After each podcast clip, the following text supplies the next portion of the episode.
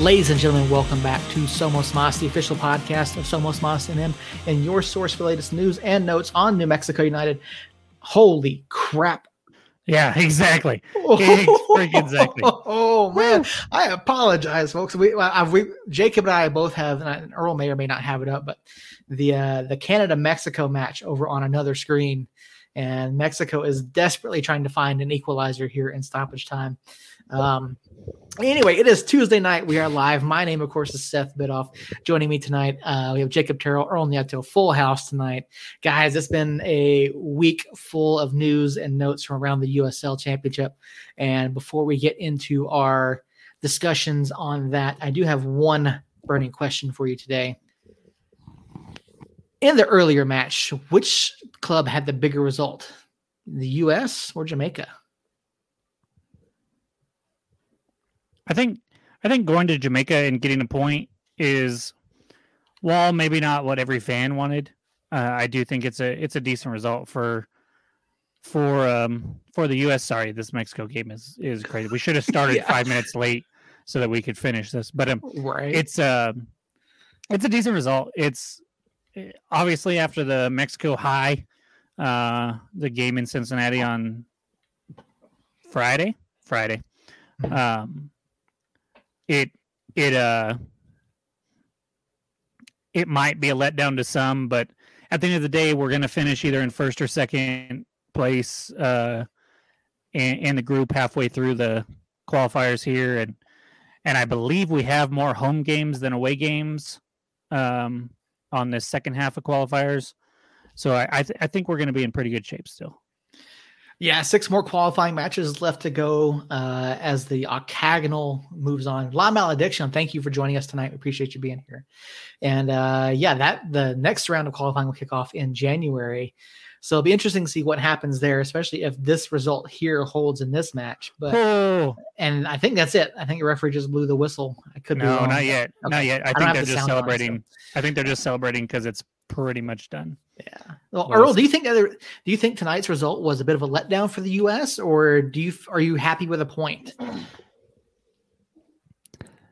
I'm happy with a point. Did you know Tom Brady has more passing yards than the Houston Texans entire franchise? Just this season or no, I Ever. think in his lifetime. Okay. That's impressive. I did not know that. Well, now you do.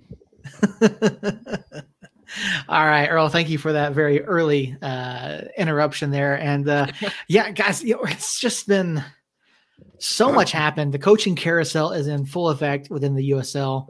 We know that Troy did not have his contract renewed, and this week New Mexico United announced a coaching change. Mark Lowry left El Paso.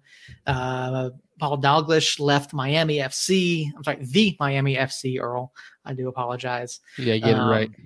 And so, yes, I mean, changes are, are abound. And not only did Mark Lowry leave El Paso, he went to Indy, and we're we're gonna we're definitely gonna talk about that. And and so we've we've seen some other changes as the season progressed. We saw uh, Orange County already make their change uh, with their new head coach. Um, and just so you guys know, I bought these. I have these books right over here behind me. Uh, you know, the modern soccer coach, three and one, you know, talking about positioning and specific positions and things like that. And I have inverting the pyramid. And so if, if Mark Lowry is listening, these books are his if he wants to borrow them. Uh, he's going to have a hard time over there in Indy. So Coach Lowry, if you're listening, you know, feel free to reach out. We'll be happy to help you out with these books here. So, um, I mean, this this was a massive change for El Paso, and I know Harry kind of tweeted out that even in the off season that El Paso pulls bigger uh, bigger news stories than we do, and and I mean, how do you guys feel about this change? Do you feel like Mark Lowry really accomplished everything he wanted to, and why why Indy? Indy's not. Why would he go to Indy?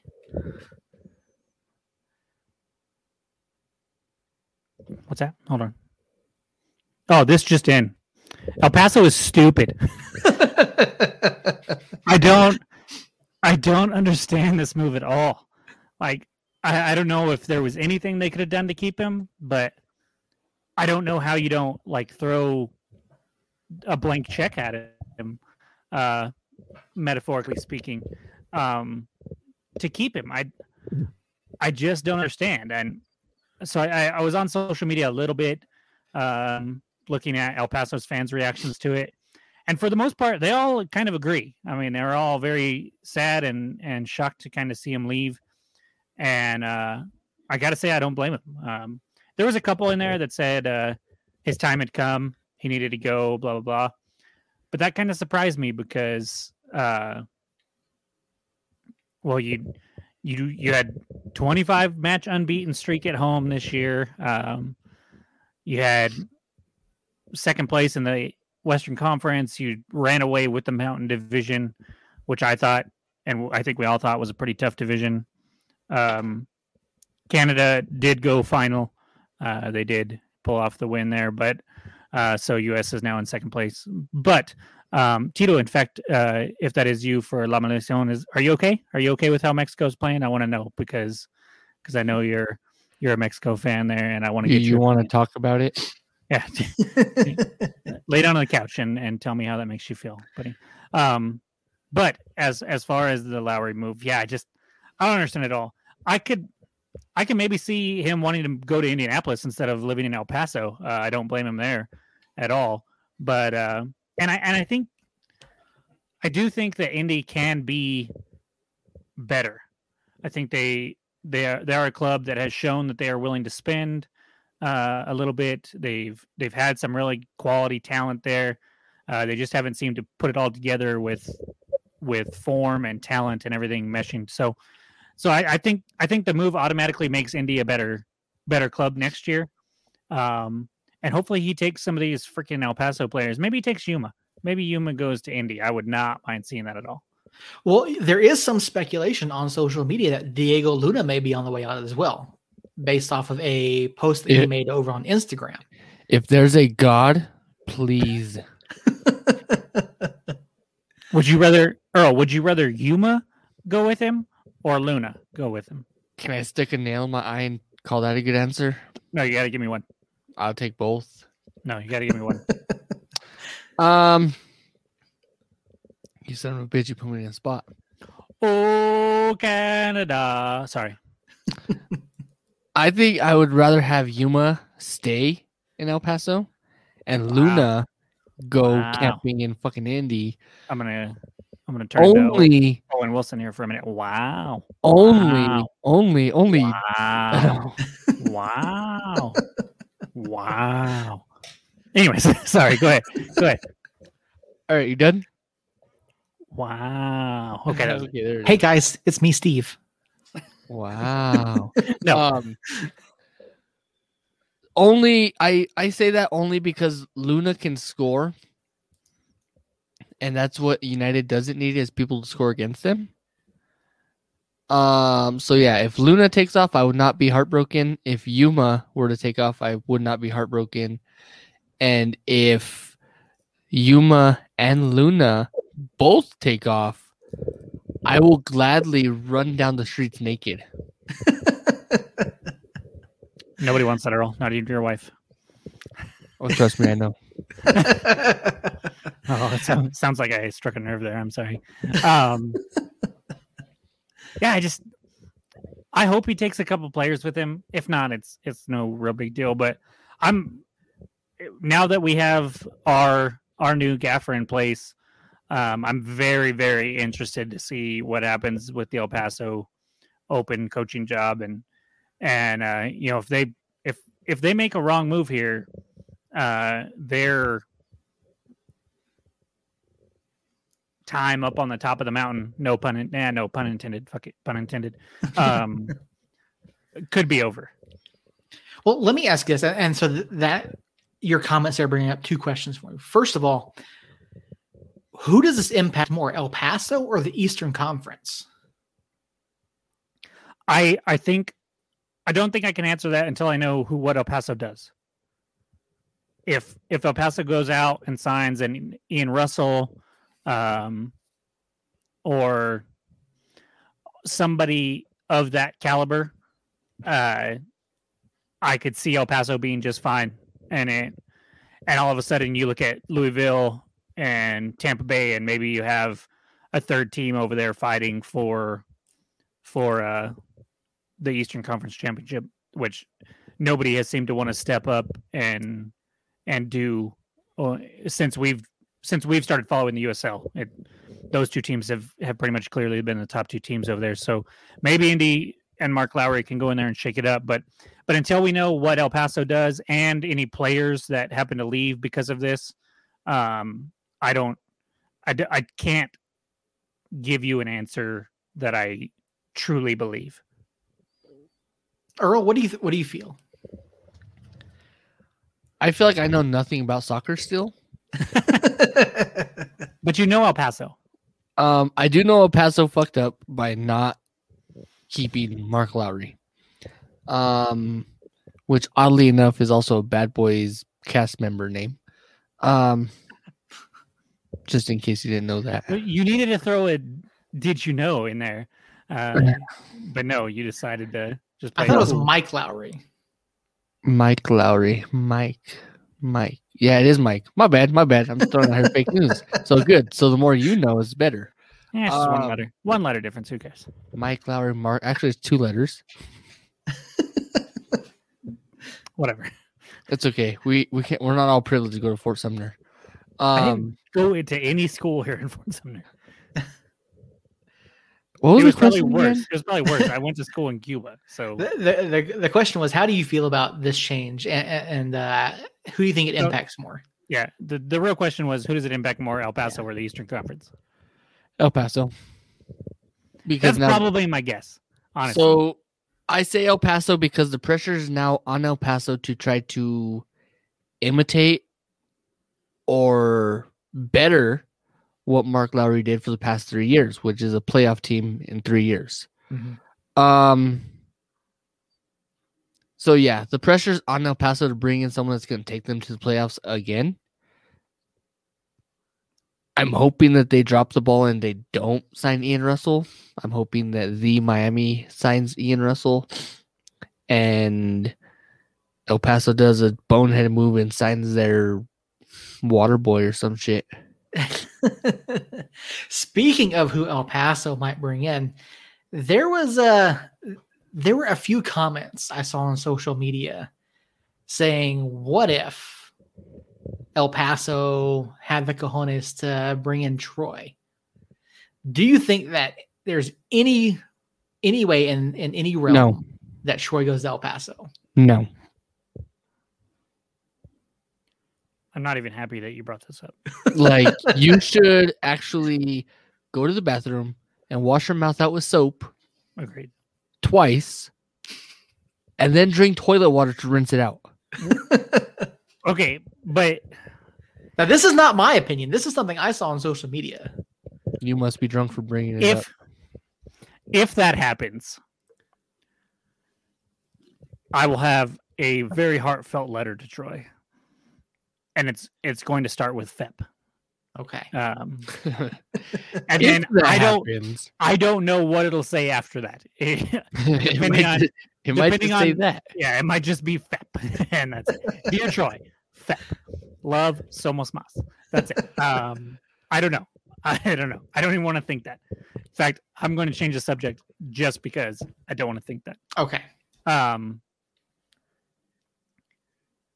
I, I, fuck, I'm shook. I'm shook. Seth, move on. Move I on, just, Seth. you know, like I said, it's, it's not my opinion. I don't think no, there's no, any I don't no, chance Just move look, on. of it look, happening. Move on. Move Look, on. Here's how we end this Move conversation. Fep. Move Okay. on. All right. Okay. All right. You, since you guys are uh, so kindly putting it that way, um, yeah, and obviously the, the bigger news this week is that New Mexico United on Monday morning did announce their second ever head coach and technical director, uh, promoting Zach Prince from first assistant coach to the role of head uh, of head of head man. Uh, Zach Prince, guys, uh, Head coach. I- Head coach and technical Yep, director. head coach and technical director.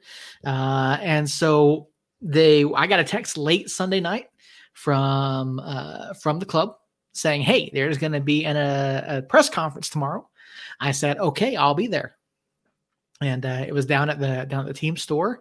And if you haven't listened to it already, we do have the full audio from the press conference up on our feed. I'll go ahead and pop that link over in the chat so you guys can go take a listen to that. uh, if you haven't already. Um, I, like we actually we're already at like 20 something listens to that episode to the press conference. So uh, in less than 48 hours. So that's pretty impressive. Um, but yeah, Zach Prince was announced, came out, and um, I, honestly, like I was impressed with what he had to say and the way he ad- addressed the issues that we had this season. And looking at the reaction across social media, there seems to be a fair amount of positivity, but there's all there are also some folks who are kind of not so sure about this hiring.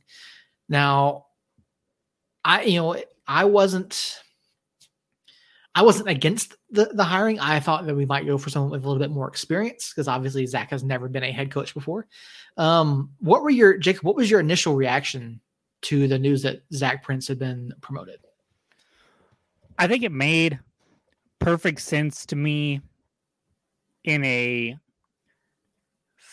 family sense and like mm-hmm. a looking at it from the the Somos Unidos side of of the team.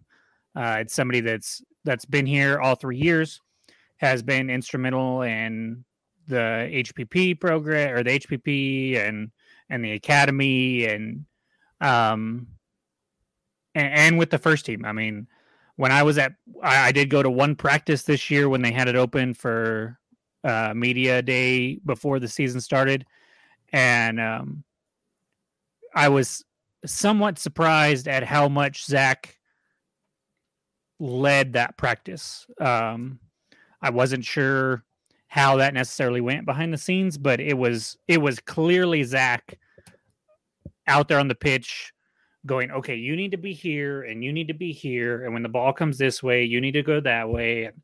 And, and Troy was was kind of just kind of standing off, um, not doing nothing. I mean, he was he was coaching other players as well, but it was it was mainly Zach, and so from that aspect, it made a lot of sense. From a tactical aspect, from an on the field in in matches that matter aspect, I can see where people are a little apprehensive about it uh, because it is a coach that was involved with a team that we all thought underperformed. Um, so I'm gonna I'm gonna bounce it back to Seth real quick with a question for him. I mean, I listened to the press conference too, but you were there. Obviously, um, you you might have talked to him a little bit more than than what was in the press conference. I don't know. Um, what about that interaction with him on Monday kind of put your mind more at ease as when it came to the on on the field tactical stuff that we have had problems with and his his ideas or his attitude towards it. Well, it, honestly, it started before the press conference even kicked off. You know, he came out and made a point to go around the room because there were there was quite a bit of local media there. You know, you had all four major stations. You had like uh, myself, Ken Sickenger, you know, Joe O'Neill and Sam, and Sam Hauser from ESPN Radio. Uh, so it was a pretty full house. You know, Walker down, was down, there, wasn't he? No, no, I thought I heard his voice in the comments. No, and he was question. not there. No. Oh, okay. Um, so yeah, uh, he wasn't there. But yeah, like said, the room was pretty pretty well full with with local media, which I thought was uh, pretty impressive. And so before it even started, like Zach came out and he took time to introduce himself to everybody in the room you know, because uh, he, and he said, you know, I, I want to get to know you guys on a first name basis. Uh, he goes, you guys, you know, and so that was something that, that stood out to me beforehand. And then, um, you know, just he when they sat down and Pete introduced them. If you again, if you haven't heard heard or heard the audio yet, go check it out. You know, Pete came out, gave an opening statement, and then um, listening to Zach talk and the way he took on the questions, and you know, he talked about how we weren't aggressive enough this season. And that, you know, the, there were criti- there was criticism all season long about, oh well, we're just sitting back, we're not being aggressive, we're not closing out the matches, we're not doing this, and he just addressed it head on. And he said we were not good enough. We weren't aggressive enough. We didn't close matches out. We weren't uh, confident in in the final minutes. And you know, he he he addressed something that we talked about too a lot on the show is giving the ball away in bad areas. And you know, I kind of felt like he was alluding, especially like that one El Paso match, you know. Mm-hmm. Um, but he said, yeah, it's it's just not good enough. We weren't aggressive enough. And when asked about his play style and how he wanted to do, because this is something that, that I kind of questioned because we don't know what it what what formation he wants to run. We don't know how he's gonna he's gonna send, send guys out. But he said we want to be aggressive in every aspect of the game. We want to come out. We want to make our opponents uncomfortable, and we want to be going forward. You know, from minute one until minute ninety.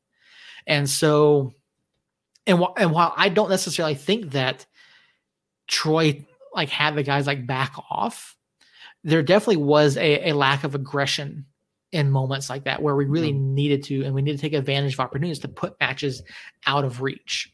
And so he was just very direct about it. And so that to me was one huge sticking point as to okay, I, I feel like this could be a, this this could be a good hire for us and it could signal good things going forward. And you know, he talked throughout the conference about different aspects, you know, talking about roster size and and depth, and you know, obviously, you know, like the injuries we had this year. Like, mm-hmm. He goes, he, he he alluded to, or not, not say, I don't want to say alluded, but he addressed it. and He said, you know, it's not like a tissue injury. You know, it's like it's not like a, a superficial right. thing. Like these were serious injuries that you can't account for. You can't plan for. That's something we talked about too. And so you know, he like he addressed it and he's like, okay, you know, we're gonna look at bringing guys in. Um, you know, I had other conversations after the press conference that you know the club is looking at bringing in some other guys you know bringing in some 19 to 21 year old year old guys you know internationals guys that can come in and play and show us some different things and so you know i think i think he, i think it was, was a really great introduction to zach now again we've got a long way to go until next season you know, we don't even know roster moves. We haven't started mm-hmm. announcing those yet. Like we have an idea of who's coming back. We already know that there are several guys under contract. Um, and so I think we have a really good place to start off from. And, you know, looking at who we know is under contract. Dev is under contract. Sergio, Austin, Suggs, uh, Brucey's under contract. Austin, Cello, Cello's under contract. So there's there's this big group of guys. Amando's under contract that are Ryden, Wehan. Yeah, uh, Ryden, Wehan. You know, all these guys are still under contract for at least another season. Some of them two years already. So there's a very good starting point for this club going next season, and you know. um I did, I, you know, it was stated um, after the fact that Amando will be out until at least July. So, you know, while we've got that, we kind of know going forward. Okay, we know guys that are are going to be here. We know what we have. We kind of have an idea of what we have to replace. What I, you know, we kind of got an idea of what Zach is looking for, what Itamar is looking for. You know, and that's something else that we're gonna have to discuss too is Itamar's involvement in the scouting aspect and you know, one of the things that, that Pete brought up was that when you had the schedule the way it was this past season, you know, Wednesday, Saturday, Wednesday, or, you know, however that schedule worked out several times, like, you know, Troy in his role as, you know, head coach and technical director, how, how much scouting time is he actually getting when you're on the road like that, or when mm-hmm. you're having to travel back and forth and prepare for matches back to back to back? And so, you know, having Itamar is going to make a huge difference. And so Zach talked a lot about him and like, it just, hearing the things that Zach, you know, he was just addressing head on, like he wasn't like skirting around the issue, and it just it made me feel like a lot more confident in this in this hiring, and and so I think that you know as he gets talking to the players and they start making the roster decisions for guys that may or may not come back next year, there's going to be a lot to look forward to. And there, there's there's so much that you just brought up that I want to touch on, but first, Earl has not had a chance to to weigh in on the Prince hire. So, uh, Earl, what are your thoughts? Awesome. Okay, thanks. Uh, I'm just kidding. I'm just kidding. Earl. I'm just God, kidding. this guy's a dick tonight. Um, no, I I like it. It's someone new. Yeah, he doesn't have much head coaching experience, minus the three games he's filled in for Troy. Um, which is good because he doesn't have any bad habits. He can form his own habits. Um, I am excited to see what it is and see what he does. Um, and that's pretty much all I have. I will say, you know, one thing that he he did mention, and I asked him, I kind of asked like a two part question to to Pete and to him was, you know, did Pete uh, go toward go towards the the player leadership and talk to them? He goes, and Pete said, you know, this is not a democracy, and you know, and Zach even said that he hadn't had a chance to talk to the guys yet, as far as him being in the role as head coach, but he'd had lots of conversations about okay what did we not do well this season? What did we do well? And what can we do better going forward? And so you know again there's a lot to go forward to. And so he said after the press conference yesterday that he was going to start having player meetings and talking to guys and and taking those steps towards working towards opening day 2022 yeah i think that um from from what i heard on the press conference from what you've talked about uh, my own personal opinion of Zach and and and uh, what he's done for the club already. Uh, I, I, do think it's a fantastic hire, and um, it, it, may not be a oh my gosh, look what New Mexico United just did, um, kind of move around the USL, but at the same time, I I think that you know we're we're trying to do two things here, and it's it's kind of difficult to not necessarily do both of them at the same time. I think doing both of them at the same time uh, is, is definitely possible. But when you're trying to build a winning program on the pitch and build this family atmosphere in Albuquerque and the state of New Mexico, you had to be real careful on who you hired as the next coach. Um, you could have brought an Ian Russell in and I don't know Ian, so I'm not saying this is what it would have been like, but he could have been a complete asshole. And he might have got results on the pitch, but not grown the Somos Unidos name and and um, universe. What's the word I'm looking for? I don't know. I'll think of it later. The culture. But, yeah, that's not the word I was looking for, but it, it, it's the same. We know what I'm talking about. He, he might not have been able to build that off the pitch community aspect that that Troy was was so so great at. Um, so I think this does this iron does the best job of giving us a chance to produce on the field to a championship level while also guaranteeing that what we've been building for three and a half years off the pitch will continue uh, for for Zach's reign at least, and um, and I'm excited about that. I'm excited, des- def- definitely excited about that, and um, I hope for for Zach's sakes, Zach's sake, for the club's sake, for our fans' sake, that he he does kind of fine tune what Troy started on as far as on the pitch tactics and and take our results to to a little bit higher level than than what they were. Um, obviously, missing the playoffs this year was was uh, very very underwhelming and and so to make the playoffs next year and to try to make a run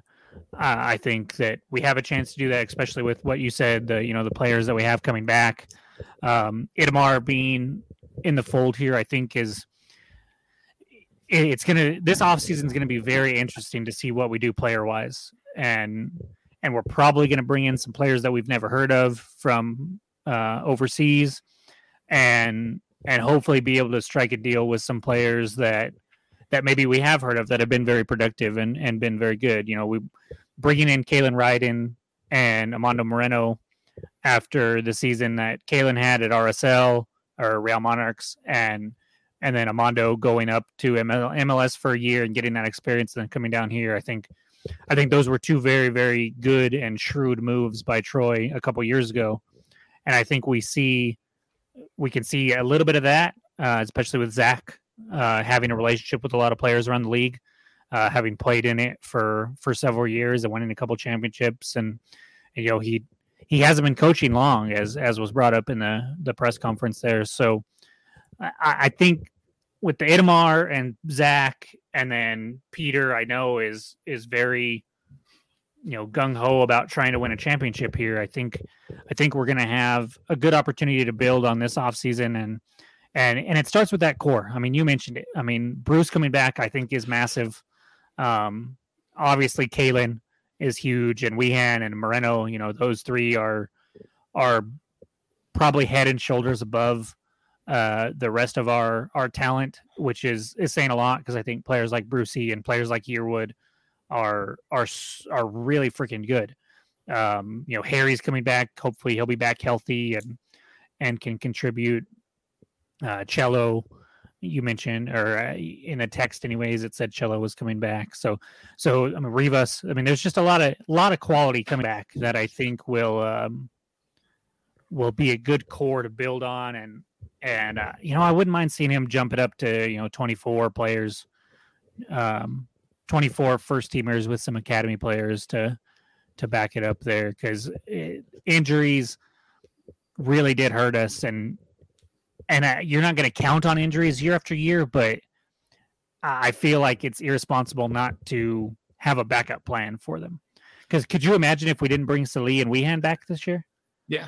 where where would we have finished i mean we might not have even been anywhere near a playoff spot if if Wehan doesn't come back so Yeah, and those are some things that that you know I, I tried to ask about, and you know Zach was pretty straightforward about. It. He said, you know, I asked him about you know having a smaller roster, and you know what his plans were for rounding out the roster, trying to fill it out a little bit more. He said, you know, there's not a def, there's not a set number that they're shooting for, but there's a range uh, as far as number of players, and you know, he, and he he did say that you know having too large a roster is not a good thing because then you have a lot of guys just sitting around not getting Mhm. that play time. But you also don't want to have too small because then you have the same 11 guys week in and week out, and that doesn't work either. And so, you know, it- they, they, like I said, there's there's a range and the number of players that they're gonna that they want to have on roster between the academy, you know, incoming potential collegiate players, incoming, you know, transfers, and you know, you know, whatever, you know, the the possibilities that Idamar opens up for the club, and and you know, Pete, um, in an answer to another question, uh, Pete said that you know there's there's discussions you know between Zach and the ownership group and, and Peter and and Idamar about potential signings and players, and that ultimately the final decision falls to Zach. And so if you know if Zach says this is a guy that we need that's going to be a difference maker for us, let's bring him in. Then obviously there you know Peter's willing to spend the money Mhm. to to get it to go out and get these players if Zach says, "Hey, we need this guy. This guy is going to be a difference maker for us." And so that's something that we really didn't hear the first two seasons. You know, from from Troy or Pete, you know, talking about that aspect of it. And so to hear that Pete, you know, is willing to go out and spend the money to bring in players that that we that, that Zach feels is uh, someone that's going to benefit the club and be a, a, a fit for the club and what we want to do that they're willing to go out and get them, which I think is great to hear. Earl, um, with with the players that we know are coming back, um, well, with the players, let me rephrase that. Sorry, three, two, one. With the players that we aren't sure if they're coming back, is there one or two that stick out to you as as we we really need to bring them back? Uh, so you're looking at names like Tete, uh, Hamilton, Guzman, uh, Azira, Tinari, Najim, um, Schmidt. Okay, so I have a, and I was trying to do some quick scribbling over here. Um, I have a list of people that we don't know about, and actually, I think we know about one already. Brian Brown should be coming back. Yeah, he'll be coming back uh, at the end of the loan, uh, which is you know, the, the the end of the, Started- the end of the season is November thirtieth. Yeah, so yeah, Okay, so with that, we have Illich, Schmidt, uh, Schmidt Hamilton, Tinari, Najim, Tete, Guzman, and Azira. Mhm. Did I miss anyone? Uh, I mean, I, I think you can throw Phil and Alex on that list because I don't know what Alex's contract status is. I don't know what Phil's e- is either. I mean, I would assume that Alex is coming back, but Okay, so Jacob, to answer your question, someone in the midfield. Um, Is it a three initial name? no, Oh, no. okay. I'm thinking either Tinari or Najim. Um, just because, well, Najim when he re-signed on with us, it was a huge difference in the midfield. Um, I'm gonna go with Najim. So I didn't. I, I like Najim, and I and I, I would not mind bringing him back. Uh, I just want Bruce to play over him, and I feel like at first when we first got Najim back, Troy was like, "Ooh, a new toy." That was an old toy, but he he played Najim over Bruce for a good chunk of games there when Najim first came back, and I was not happy with it, especially with the way Bruce has played this year. So, but Troy's not there to make those decisions anymore. We don't know what Zach prefers, so um, so I'd be okay with Najim coming back. Uh, really, the majority of them I'd be okay with coming back, um, assuming they play in the role that I would like them to play. So, like, I wouldn't mind Guzman coming back if he was a spot starter, you know, 20 minute bench player when he wasn't starting. Um, See, I wouldn't mind Guzman coming back either if feels like the water boy. oh, okay. there, okay. you- there's the All right. caveat. Um, you know, Azira, I think, uh, was a great leader. Uh, he did great things on and off the pitch there. Um, in a lot of ways, he, I mean, he did make some mistakes that we we've pointed out throughout the season and stuff, but but he he was never signed to be uh hey Mike, go out there and give me a full ninety for four matches in a row. That wasn't that wasn't why he was brought in. So I wouldn't mind him coming back. I, I think the biggest names on there though are obviously Alex.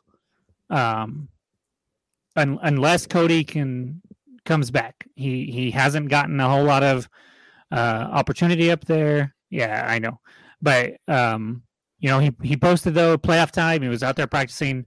Um I, I think he's having a good time up there, but I wouldn't wouldn't mind him coming back and and and getting an, another shot to show MLS teams that he is worth, you know, a, a second place or a, a second spot on the depth chart at least. I think NYCFC has has a pretty loaded uh, uh, netminder room there, so maybe he comes back and and can prove himself again and then get another shot there. But um, oh, you know, quick sidebar.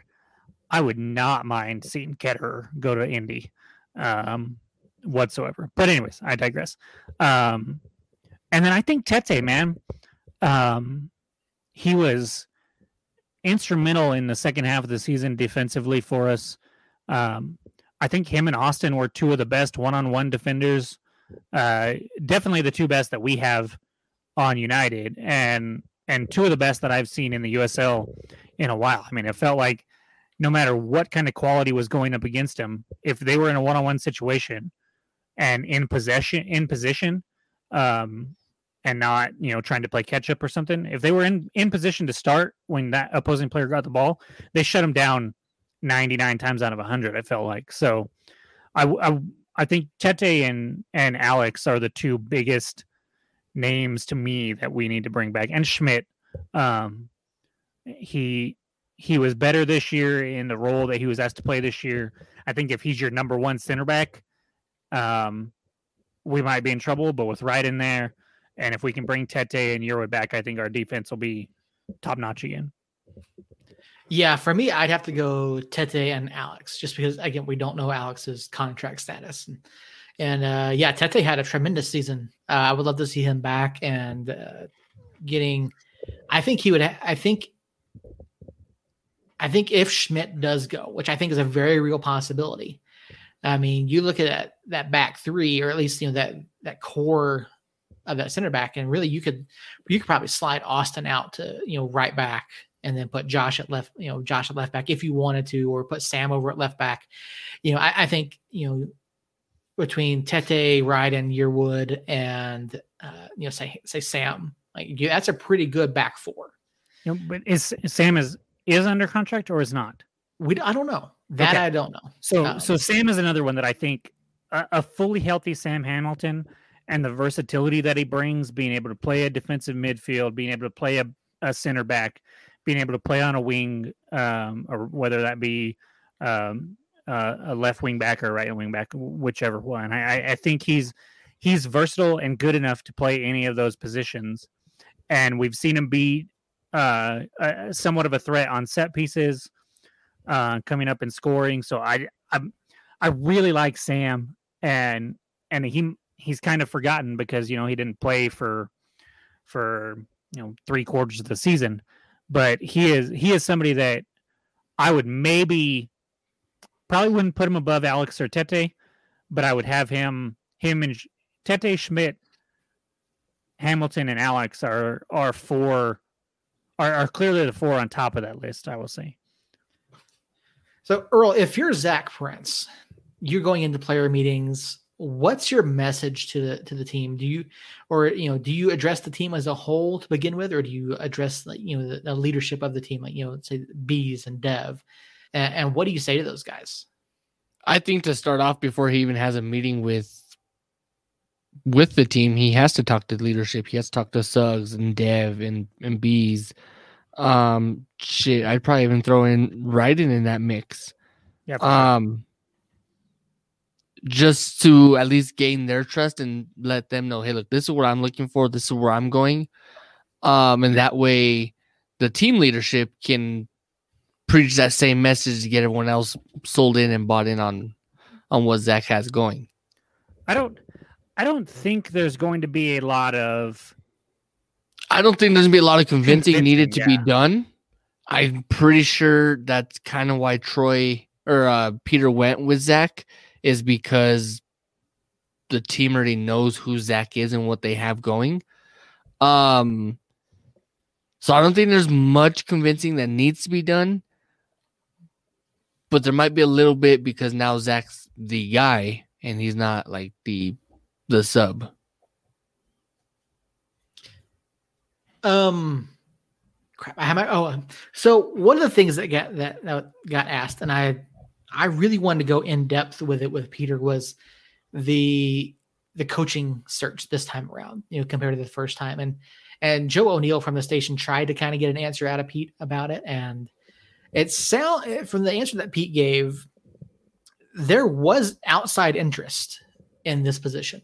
The the club was fielding interest from fr- from folks from outside. Uh, basically, you know, probably what we know. P, you know, P obviously didn't elaborate on on anyone in particular, but you know, he he did mention they were receiving DMs and, and calls and things like that, and and so how much of this do you think?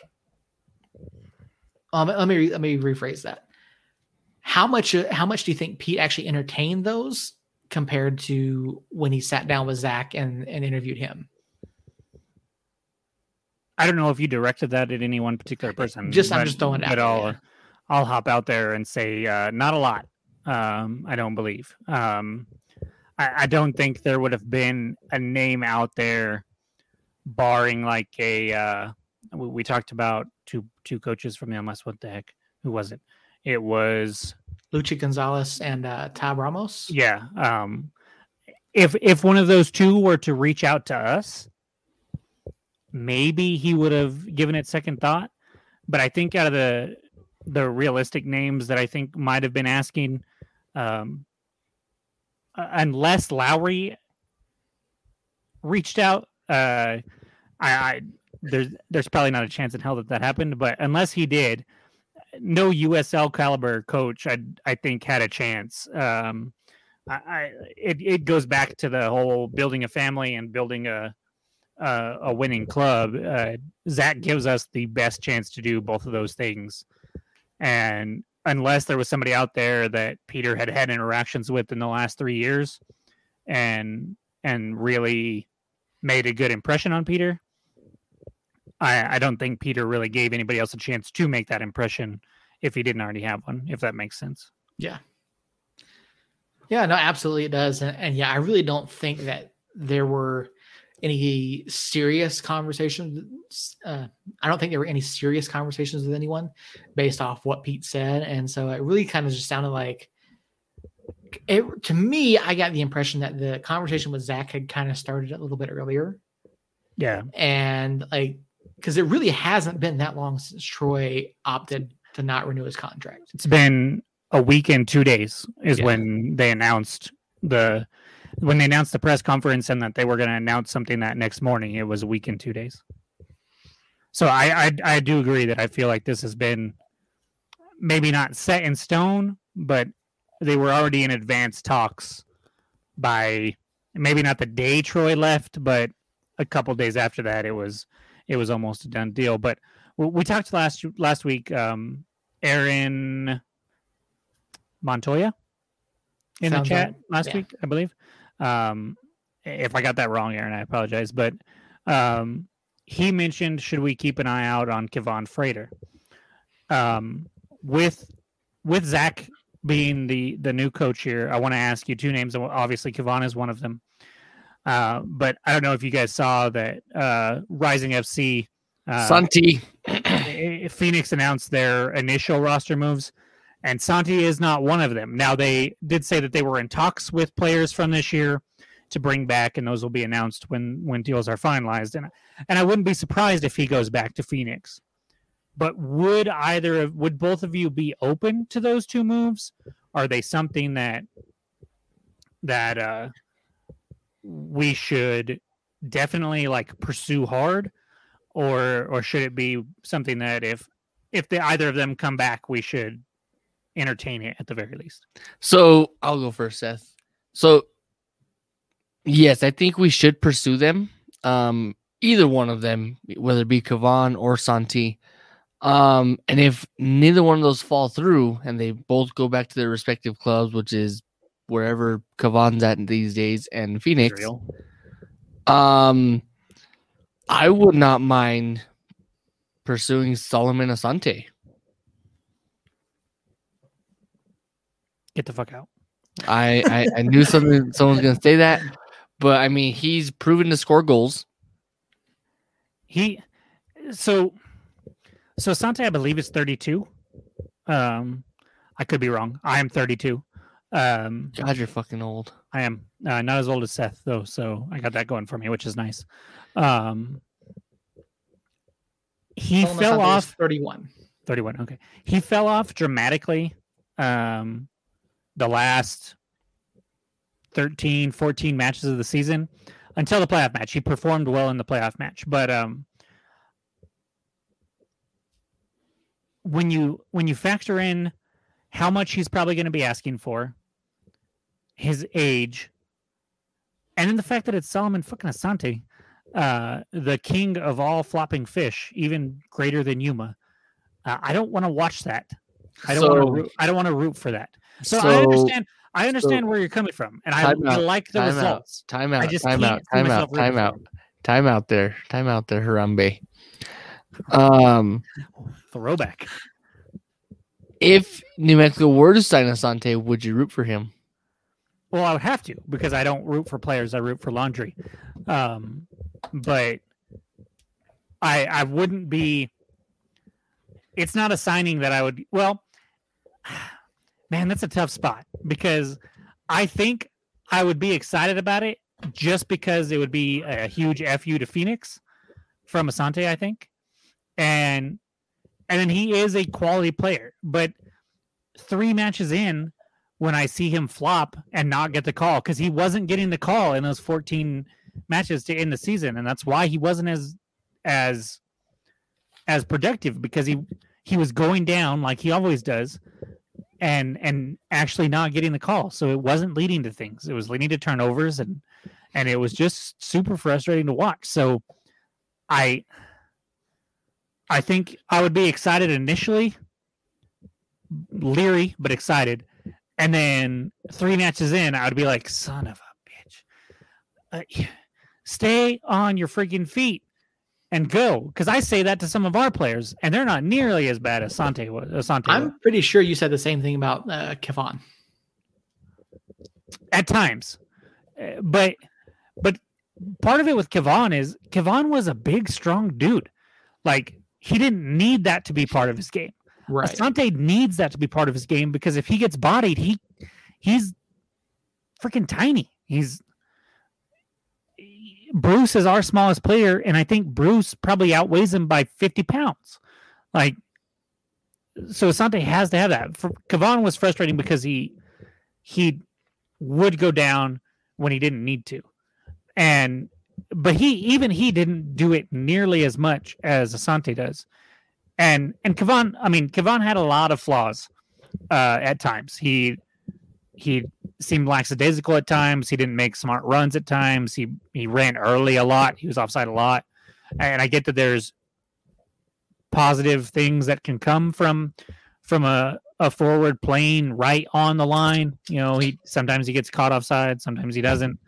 Um, but at the end of the day, our offense was so much better when we had San, San Santi. Yes, Santi and Kevaughn uh, than it has been in the last two years. And I think if you were to take the Wehan that we have now, and Amando, and Santi, and Kevaughn, and you play those the Santi, Amando, Kevaughn up top with Wehan right behind Kevaughn, that's that's freaking scary. Guys, we can't go back to 2019. We just can't. But I mean, but we went 2019 light. We went 2019 light this past season.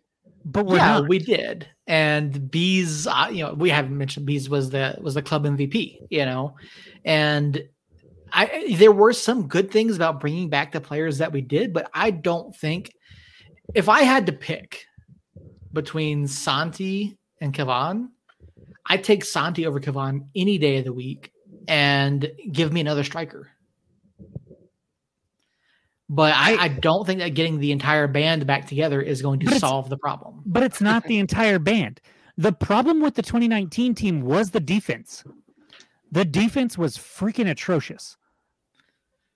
And so if you take the offense from from 2019 and part of 2020, if you have a fully healthy Amando, you got Rivas, which wasn't from 2020, I know, but Rivas from this last year, Amando from 2020, the two from the inaugural season, and then Wehan, who's been here the whole time.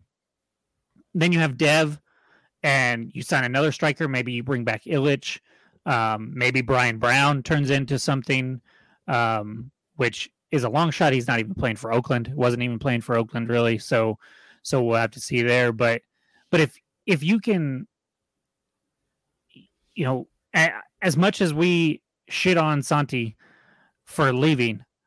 And as much as we shit on him for saying to force him to go left instead of being able to cut back to that right foot, you can say that all you want. He's proven time and time again that even if you know the scouting report, he can get to that right foot, not necessarily at will, but more often than not. And if you have that, you have Amando, you have Kevaughn, you have Wehan, that is the making of a fantastic offense. And if you pair that with the defensive qualities that we have now, as opposed to in 2019, you have something that can go on a deep playoff run. Now, it might not have to be Santi and Kevaughn. I'm just using those two as examples because we know what they're capable of. We have seen them score in this league. We've seen them score in the black and yellow. So if you can find two other players like that to pair with Wehan and a Moreno. And then hopefully Dev can come back healthy after this clotting issue. And then you have Bruce and Harry and Suggs and Najim to a lesser extent on the wings. You have a club that can attack like Zach Prince said he wanted to. I mean that that would be a scary freaking attack. And then if you have Austin Ryden and Tete in the back to clean up anything that comes on the counter or anything that leaks through. I mean, you you it's it's scary. The only problem that I have with Santi and Kevaughn and Amando all on the pitch at the same time is they give you nothing defensively on set pieces. I mean, it, it it's a problem. But if we want to attack and we want to be aggressive, those are the kinds of moves we're going to have to make this offseason. And I don't. I personally don't see either of them coming back. I mean, we just wasted 20 minutes of this conversation um, for me to say that. But you need people like that that can perform and produce. And if it was them, I would not be upset whatsoever. If it was one of them, either of them, or both of them, I would not be upset whatsoever. Yeah, so a lot of decisions ahead for Zach Prince, and you know, uh, I don't know, man. It, it's going to be an interesting offseason.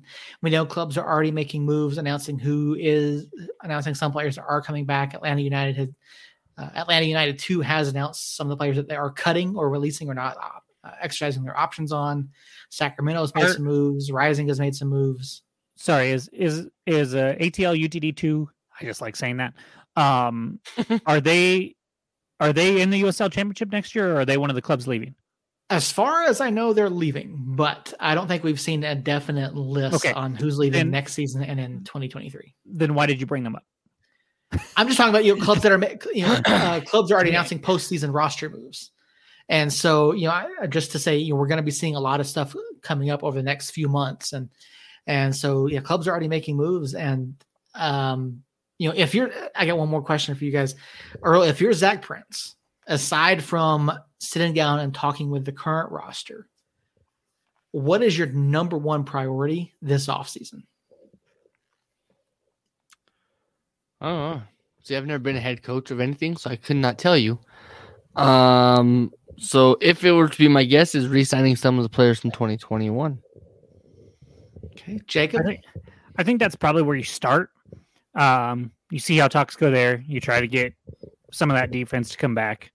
Um, and then outside of of players that we currently uh, know of, as far as this 2021 roster, um, you if he wants to play an attacking style, we need some attacking players to come back, um, and, and we need some quality up top. So it maybe he thinks Brian Brown can be something. Um, I I freaking hope so. I hope that I'm just a year late on the Brian Brown train, but uh, from what we've seen, obviously it, it it doesn't look great. So so you got to bring back somebody up top and, and to play a, a, wing opposite Moreno, in my opinion, to uh, to get the goals and, and to be a scary offensive team. Um, so I, I think my first call, if if he doesn't get re-signed uh, by Rising, I think my first call is probably Santi. All right. Yeah, I, I mean that could go Santi going, yeah, no thanks, uh, and then you move on. But but I think that's the first thing you try. Yeah, there's probably a, a laundry list of things for for Coach Prince to to get accomplished in this offseason and looking ahead because we know that the season is uh, mere months away. Um, with, with any luck, we will be back to a normal schedule next season. And yeah, there's a lot. I mean, yeah, I think number one, you you look at the players that you have that are not under contract currently, and you have to make the decision on them first and foremost. And then you look at, you know, do you have any academy kids ready to come up and start maybe playing full time? You know, and then looking at those scouting reports, trying to bring in, you know, do we bring in some more international players? Do we bring in collegiate guys? You know, it, there's a there's a lot to take in, but I think I think the number one priority is you know talking to the club, getting the getting the leaders on board and ready to go, and just move forward from there. You know, try to look for those pieces that we need. I'm assuming that's probably already dead. Mm-hmm. I, am assuming that the moment Suggs and Dev and Wehan all heard about this, they were clapping um, and celebrating. Could be wrong, but but from what we know of this this team and how close they were and with Zach being such an important part of it the last three years, uh, I think especially those three year players and like Wehan, Suggs, Dev, uh, Bruce, I, I, think they're all going to be be thrilled about it. But I, I think that you know we we sit here and think, oh, okay, well, what about this player? What about this player? And, and in reality, our list is probably like what 25 names tops, mm-hmm. including the players that we have to re-sign from our club last year and their list is probably 250. Uh, especially bringing Inamar into the fold and having an international presence a little bit more and and whatnot. I mean, you got you got a lot of names out there that that they got to comb through and and rank and and see you know who's who's willing to come, what price they're wanting, what price they value them at. I mean, it there's got to be so much into it, and and I think kind of an underrated part of this is you know we talk about I talked about how Troy Troy kind of set back at practice, and you know Troy's got you know as technical director, you've got all these other hats that you've got to wear. I I hope that that Zach can bring in a a second assistant, or or if Brandon's going to be that second assistant, and I hope whoever whoever comes to fill Zach's position now uh, is is as good at his position as he was, and and it, it's it's going to be a fun off season. I I kind of love the silly season. Um, I mean, I I like learning about new players. I like seeing if we can get players that I know uh, that aren't from our club. I like to see who's coming back. Um, you know, I like the the whole theatrics of a schedule reveal and and stuff like that. So while I'm disappointed we're not still playing, I am excited that it is it is time to get these announcements and and see what's going on. Speaking of clubs that are still playing, there were some USL Championship uh, playoff matches this past weekend. Uh, Jacob, you and I talked about these last week, and Orange County did defeat Oakland in penalties. San Antonio topped RGV by a final of 3 1. Tampa Bay Rowdies uh, beat Birmingham 1 0, and Lou City beat Charlotte 1 0 as well. Uh, Earl, first question here is to you How does it feel to have a busted bracket, and do you regret picking San Diego? How does it feel to have busted bracket? You see, I suck at picking brackets even in March. So nothing changes in fucking November. um, so do I pick do I regret picking San Diego? No, because the people that picked Phoenix and El Paso are in the same fucking boat as I am. So no, I don't regret anything. And I'm pretty much just getting used to March happening right away. No regrets, right? No regrets. uh, you know, we were Jerry didn't pop in the show last week. I know we did record on Thursday. Jerry, Jerry's been fucking silent, dude. Yes, yes, he has, and so has most of the uh, the Phoenix Rising supporters. They've been pretty silent as well. So, yeah, it's been uh, it's been interesting, and and the memes have been flowing. And so I think uh, all but one of the Copa Tejas teams is now like sitting at home watching uh, watching the playoffs. And so, yeah, conference finals are this weekend. Um, Orange County, San Antonio. I believe this match is actually in Orange County. Um, yes. So, looking at this one, I think this is going to be an interesting matchup. I uh, I know which way I'm leaning, but after seeing the matches this weekend, Jacob, who's your pick? Uh, San Antonio, Orange County. Uh, it's it's it's still San Diego or not San Diego. Uh, sorry, I uh, Freudian slip there, making fun of Earl. Um, it's it's still San Antonio for me. Uh, they I watched both of those matches last weekend, and and Orange County is beyond lucky to get out of there.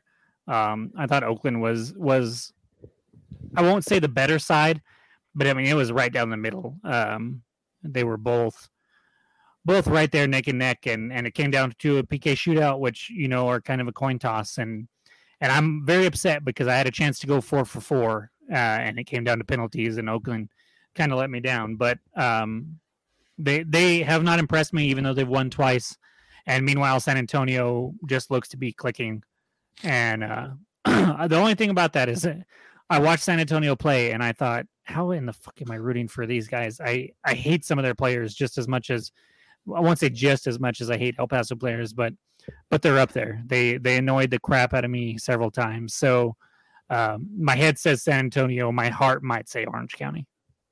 Earl, who you got in this matchup? so we've we've all seen that when I pick a team, the opposite team wins. Okay. So Orange County. Okay. Um, yeah, I watch this and I, and I, see that San Antonio is a club that plays well on the road. Uh, like you said, they're clicking. They seem to be peaking at, at the exact right time, and and uh, they've really turned around where they were at earlier in the season. They got healthy. They got some players back. Got some guys performing, and and I think this is going to be a tough one to Orange County to walk away with. Um, so I would go San Antonio. And then uh, on the over on the Eastern Conference side, Tampa Bay and Lou City both number one seeds, and I believe This one It's- is it's in Tampa. It's in Tampa. Okay. Yeah. I couldn't quite I couldn't remember where that was going to be. So um that's interesting. That's going to be an interesting one. Uh who you guys got coming out of the East? Again, I watched um, most of both of those matches, and uh, I mean they win by the same same score line, but Tampa looked way more impressive to me.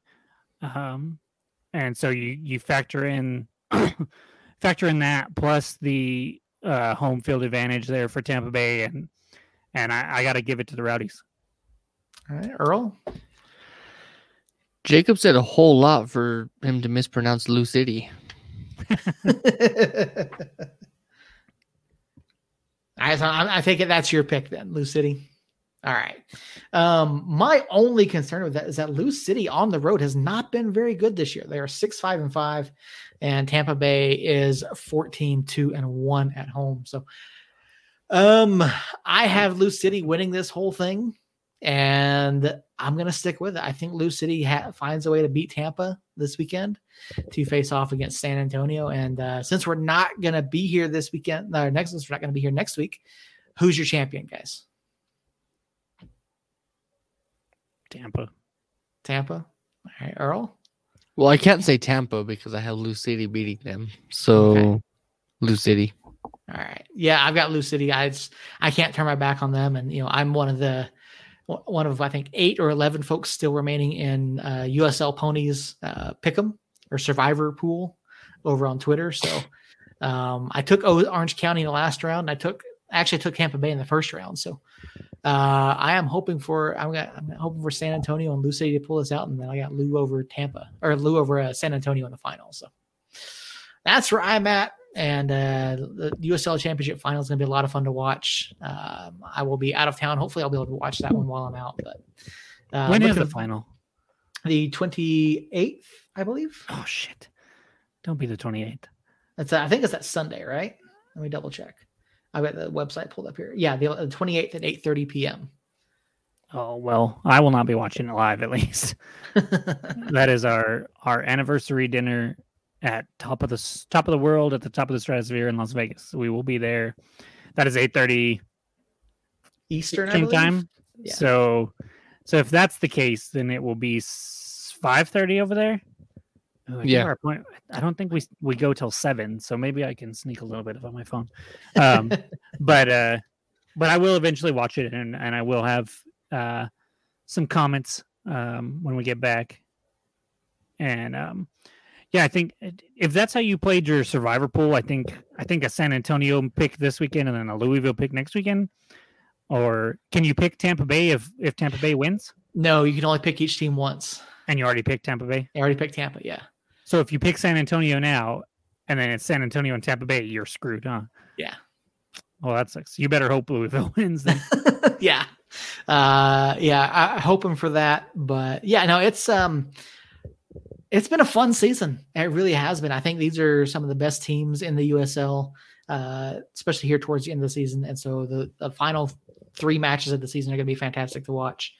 Um, and before we do get out of here, out of here tonight, I do have one more thing with you guys. Uh, NFL Pick'em update. You so this week, everybody was on fire this week. Uh, even uh, even Tyler was had a couple off weeks. Uh, our questions this week: Raiders Chiefs over under fifty two points. Wait, wait, wait, wait, wait, wait, wait, wait, wait. You said Raiders chefs. I did. Stupid autocorrect. Uh, Raiders Chefs over under 52, uh, which was pulled from the ESPN website. Everybody took the over except for Jacob for some reason. Uh, Jacob took the under, so everyone except for Jacob picks up a point. Sucker. Uh, better completion percentage, uh, Patrick Mahomes or Derek Carr. This one ended up being a lot friggin' closer than uh, than what I expected.